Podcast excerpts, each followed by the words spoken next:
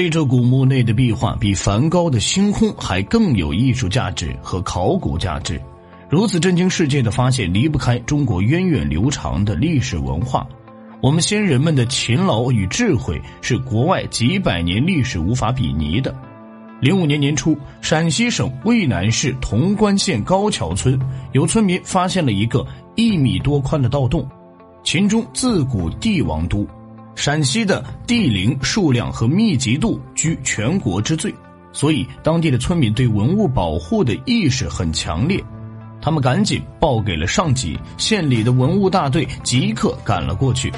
他们在一处宽阔的农田边发现了一个很大的洞，站在上面看，里面黑乎乎的，深不见底。初步推测，地底下的墓葬规格也不会小到哪里去。根据当地文物部门的历史考察记录，这个墓葬一直都没被发现过。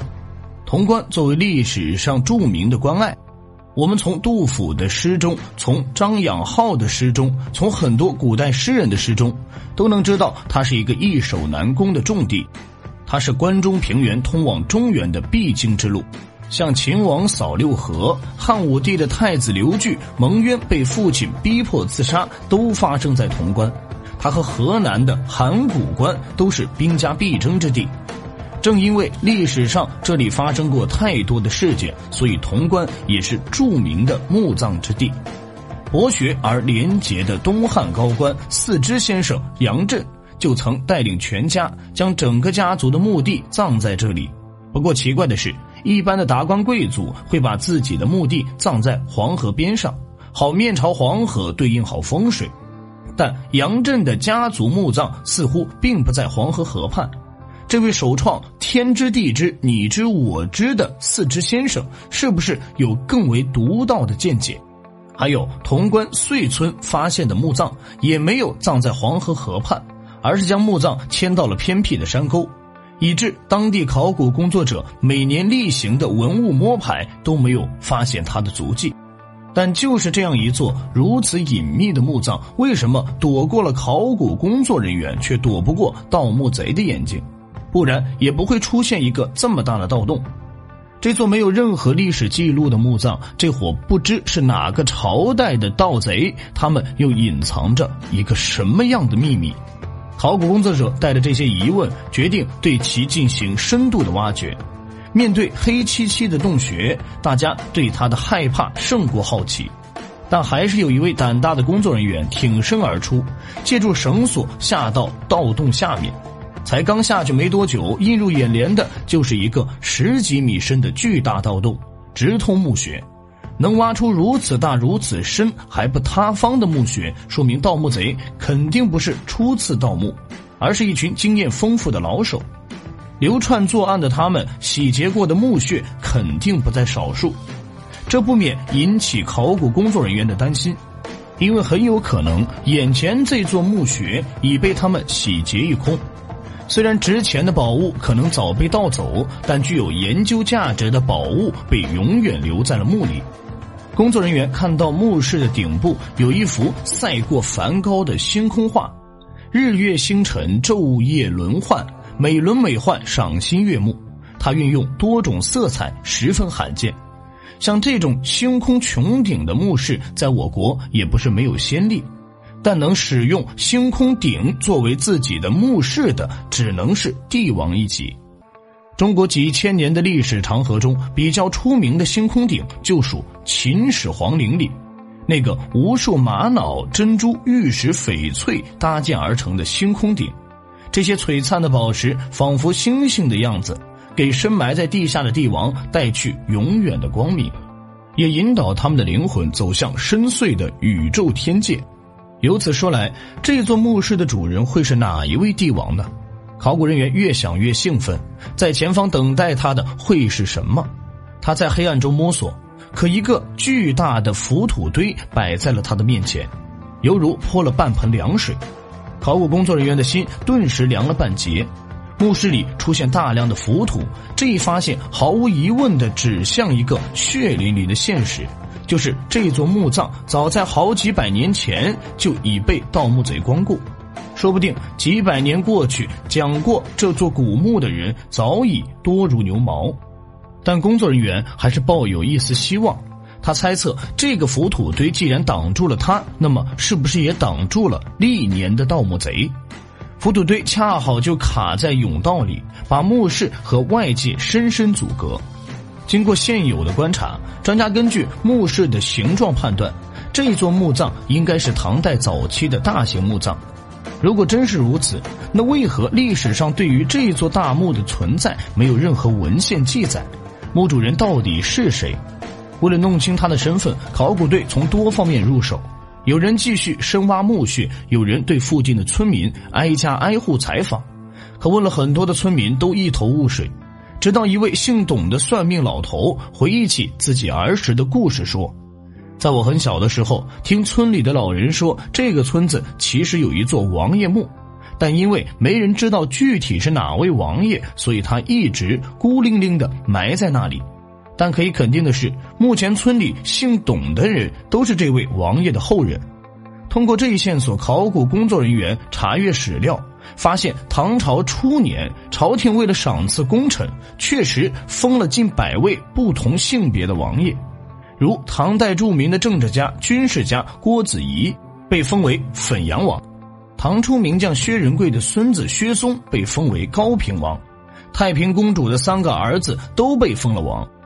虽然封了这么多位王，但就是把史书给翻烂，也找不到一位姓董的王爷。是村民们记错了，还是这位王爷过于低调，死后也没被记入历史？毕竟一百来位，难免有漏网之鱼。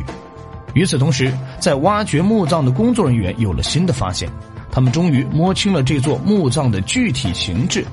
这座墓葬呈甲字形结构，坐北朝南，长约六十三点八米，仅仅是这个长度就远超一般的诸侯墓了。如此看来，遂村的这座大墓是一座实打实的帝王冢。在唐朝初年，规模比它大的只有懿德太子墓、张怀太子墓和永泰公主墓。这几位武则天的儿子、孙子、孙女儿，因为背后议论武则天和男宠们生活的糜乱，而被武则天残忍赐死。那么，墓主人的地位应该略低于这三人。墓中还发现了六个天井。根据唐朝制度，一品到三品的大官死后也才能享用五个天井。这位墓主人的身份肯定在一品官员之上。逐步缩小了墓主人身份范围后，那他到底是谁？就在大家一筹莫展之时，一个新的发现拨开了重重迷雾。在墓道斑驳的墙壁上出现了厚厚的白灰，这预示着石壁之上极有可能存在壁画。而壁画很有可能隐藏着重要信息，或许能解开墓主人的身份之谜。类比懿德太子墓、张怀太子墓和永泰公主墓的壁画，大都会有他们三人各自的生前故事，或是反映了他们下葬朝代式信息，目的就是为了便于后人去了解。考古工作人员清理出了壁画，一幅幅巨型图案摆在他们面前，这是一幅仪仗图。浩浩荡荡的随从，威风凛凛的车马，描述出墓主人生前的气派场面。仅在东侧的壁画上，就一笔一画的描绘出了四十六个人物，他们神情肃穆，不苟言笑，手上执着上朝时用的护板。护板是古代文武大臣朝见君王时的办公用品。由此说来，遂村大墓主人生前曾在宫里任职。而且担任着很高的职位，在壁画的末端还有一个造型考究的兵器架，被众人严格的守护着。架子上插着九柄大戟，戟最开始的发明是一种杀伤力远胜过戈或矛的武器，但随着历史的推移，它又有了更广泛的用途，变成权力和威仪的象征。在唐朝，但凡一品官员的府邸都会摆上这么一架戟，以彰显自己的身份和地位。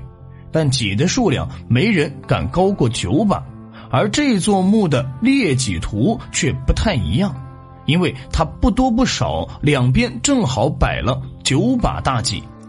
说到九这个数字就很微妙了，在古代九为阳数的奇数，多用这一数字来附会帝王。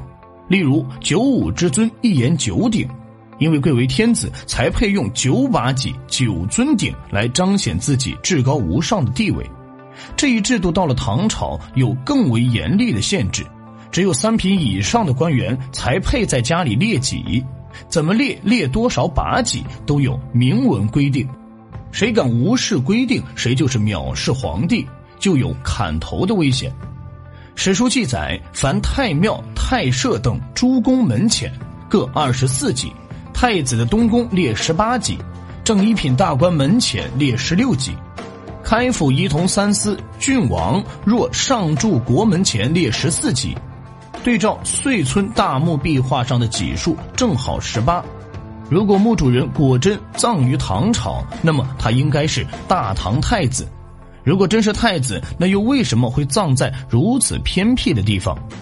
唐朝作为我国历史上的鼎盛王朝，历代唐王的陵寝都是极其奢华，就连二十岁上下被赐死的懿德太子、张怀太子、永泰公主的墓，都赛过很多其他朝代帝王的墓，更别说女皇武则天和其丈夫唐高宗李治合葬的乾陵。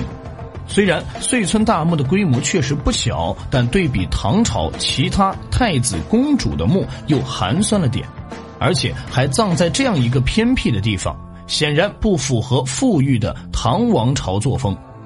虽然这样，考古工作人员为了万无一失，还是翻遍史书，发现唐朝的太子墓数量有限，并且全都名花有主，没有哪一位太子会葬在远离都城的潼关。难不成史书并不完整？